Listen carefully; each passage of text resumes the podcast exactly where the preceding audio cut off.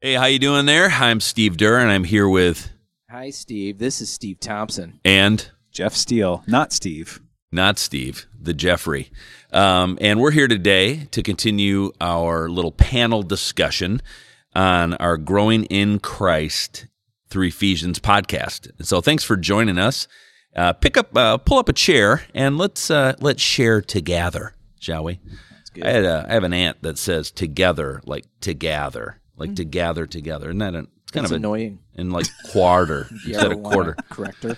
I do, but then I feel like uh, that's not lo- showing love. Probably not. Yeah. Tom's tells it So let's like talk together.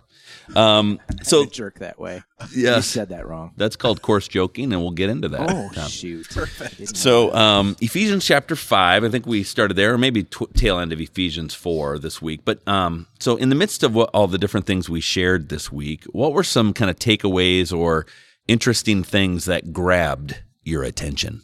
That's great. Jeff Steele has an answer to that. Jeff, go. Well, it's week two of sin talk. so that's pretty awesome because we love talking about sin. Especially since we know that we're so perfect. Yeah. And it's very comfortable to talk about sin when you don't sin very often. Yeah. It makes it a lot easier for sure. Um, or at least just talk about everybody else's sin. Yeah, Right. exactly. Not ours. I guess a question was that, a comes by to my way. mind is like, why did Paul feel the need to spell this out? And I did no research on this, by the way, but Yeah. it's just like, why did Paul have to tell these people that seemingly very obvious things that this can't go? You don't go there. Well, not everything is obvious. Um, but but some things yeah, might seem like kind of common sense. You should not do that. Um, it's kind of like the sign at the zoo that says don't climb into the bear's enclosure. You know, that seems like you shouldn't need That's that common sign, sense, right? but somebody must have tried it in order for them to put that sign there. Right. Um, and there's probably a legal action taken that Right. made the zoo have to put the sign there. Or how about like the coffee? Like Mhm. oh, the hot coffin, coffee. Coffee is coffin hot. hot. you know, it's hot. Caliente. Caution. don't pour it Yeah, on your en crotch in fuego. the car. Exactly. Yeah. Somebody did that once. Someone did it. and, and Made a lot of money, right? and it didn't go well uh, for them. So, like a lot of these things are that, hey, this is not going to go well, uh, kind of things. Like the the the maybe a prevailing view of God in our culture. Um, when you think about the Bible, if you don't you haven't spent a, a lot of time um, following Jesus, you might have this view of God that God is this, uh, we call it the cosmic killjoy, Right. or you know he's um Stern. yeah he he's the guy who makes a lot of rules and he's really there to spoil your fun He's the guy at a dance that comes and says you're dancing too close. He's right? got a ruler He's got a He ruler. the- and it's the puts the size of a King James Version Bible. The, A the thick one. thickness of the Bible. Yes. i think in christian school they say leave room for the holy spirit Yes. Right, yeah, yeah. Right? Yeah, that's i good. don't know um I learned so much in Christian school. we can't get into most of that although it might fit um so so this this idea god is out there to spoil your fun god has rules and and basically life is a test. Can you follow the rules or not? If you can you can be a good person. Uh you inherit the kingdom of heaven. Um but if not if you don't measure up you uh you you don't avoid sin and you don't leave room for the Holy Spirit, then um, you don't. You don't measure up and you're out. Right. That's kind of a that's kind of a take. I, I think that's a pretty popular view of of what God is But you're in the not world. saying that's the correct take. I'm not saying that's the correct take. I'm I'm saying like, you know, growing up, you hear a lot of the rules, and say, don't do this, don't do this, um, and you think, okay, so life is really about if I just follow these rules, I'll be okay. And interestingly, for us, for Christians, especially if you grew up in a Christian home, I think you get this um, sense that most of the rules are about don't Right. right? Like there's not a whole lot of positive rules, um, but there are a whole lot of don't rules. We don't do that because Right. we're followers of Jesus. It's kind of you don't necessarily have a vi- you, you you know what not to be. You don't necessarily have a vision of what to be. Yeah. How does that sound? Sounds really good. Thank you. Yeah. Continue. If, if you want to be a Christian, you are against uh, certain things. right, and you know that list changes as culture changes and um and as church culture changes you know i mean there was it wasn't that long ago when it was generally considered like your christian duty not to go to the movie theaters or you know don't you can't cut your grass on sunday and you can't you know you can't do all of these things that all your friends get to do right. they get to go play baseball on Sunday afternoon, but you don't because you're a Christian. Bummer for you. Yeah. Yes. I think Ugh. that uh, s- a personal theory of what might be going on here is that I think that part of just growing up uh, spiritually is very similar to growing up physically. And so, like Barry pointed out, that there he heard the words of his mom, "Don't touch, hot." Mhm. There's that very I like how he said it too. yeah. Don't sure. touch. You could hear his mom say, Hot. yeah, like to a little guy. It was kind of in that voice. Yeah. That was a good, Bear. and I'm sure Barry had to have that said over and over again because he liked touching it. But anyways, uh, that that's besides the point. Two year old Barry with beard and overalls. Yes. yes.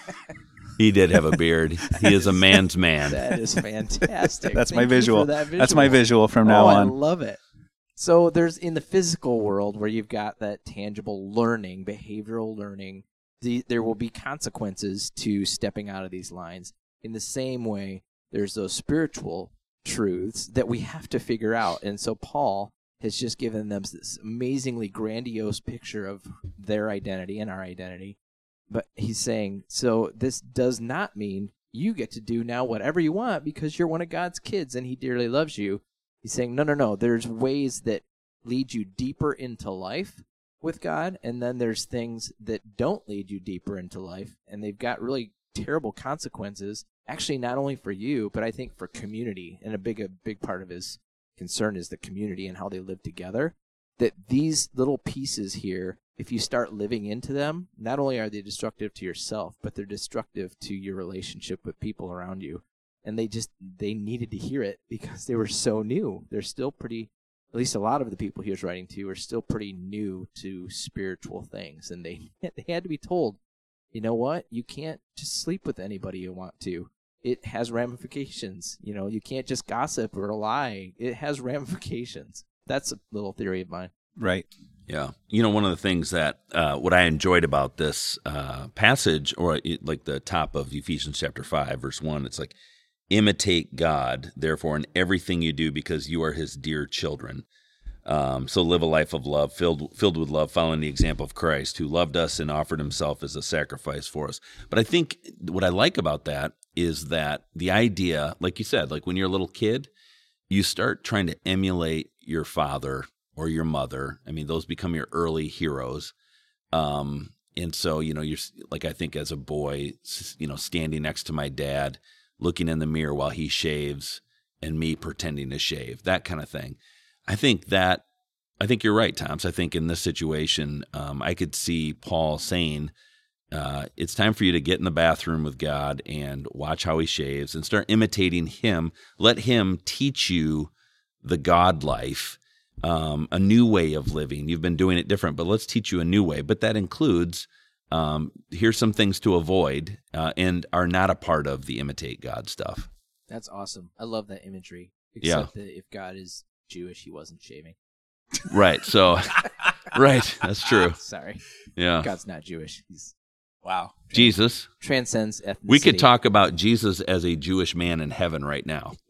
That'd be pretty cool. He's just trimming. Let's just keep going though. Okay. So anyway, so what do you guys think about this idea of when it comes to sin, not just being against something, but being for something? Um, what do you think Christians should be known for? What are we for? Do you guys think that we'd say, "Hey, we want everyone to know we are for this as followers of Jesus"? Right. And the and the easiest, most natural tendency is to go political with that Right. because that's where I'm I'm I'm not doing it. I'm saying that's where we tend to want to go. Right. Like, okay, well, God is for this particular thing. so we kind of use them to bolster our own view on a particular thing. Yeah, yeah. To say, well, you know, God is clearly a Republican or God is clearly a Democrat, you know, because of these particular, you know, choose your issue and say this lines up more with God, so therefore God is blessing this particular side. Um, so when you say what we're for and what we're against, like that's I feel like that's the most natural tendency is to go political. But as soon as you do that, you're I mean you are going against and and Yeah. and I feel like that that is kind of how the church is characterized a lot is when they're against all kinds of things and and that's that's what it means to be a follower of Jesus is to be against um, all these things and and I just I don't when I read a text like this I don't I don't think it should be that way like I mean sure it says a lot of things like um let me see let there be no three. sexual Yep. immorality impurity or greed among you these have no place among God's people okay so we should be against sexual immorality Right. impurity and greed Seems a little obvious, maybe. you know I don't know though. sexual immorality to be against it is correct um, but that means actually not doing it also which is not as easy to come by i mean how many good grief just look at all of the political leaders i said i wasn't going to get political but look at all the political leaders leaders, who go are Yep. are voting a certain way Well, in I lost you there. in congress right Yeah, right, right. and then their behavior. Um, there was just something I a headline a couple of weeks ago about a a guy who passed legislate legislation or he voted for legislation to strengthen laws against prostitution. Right. And then they found out that like while he's on the taxpayer dime Uh-oh. at hotels, he is hooking up with prostitutes. Ugh. Right. Like so Classic Yeah. case of the preacher preaching against the very thing he's struggling with. Yeah. Right. So to say let there be no sexual immorality. Okay, I'm I know that the right answer is to be against that, but if you're going to be against that, you have to actually not do it also. like you Right. you have to um and, and I'm not trying to minimize that. I understand. I mean I mean lots of people struggle really really hard with things like pornography and sexual addiction and that kind of stuff. So like there's help and stuff out there. Um it's not this isn't like a condemning shame kind of thing. It's it's like this is not right and you know that it's not right and you know that this isn't bringing you life. Yeah. And it's kind of like, what are you pursuing too? Don't you think? I mean, there's got to be that sense of uh, you might find yourself in these circumstances, but are you pursuing God's best here? Are you seeking health? Are you seeking healing? Are you seeking to um, find victory in those areas, but also to imitate God? Um, Yeah. I think there's that, you know, there becomes that heart motivation issue in the midst of all that too. Yeah, similar to what Andy said. It's not like how close can I get to the to the fire, but how more can I pursue God? How hard can I pursue God?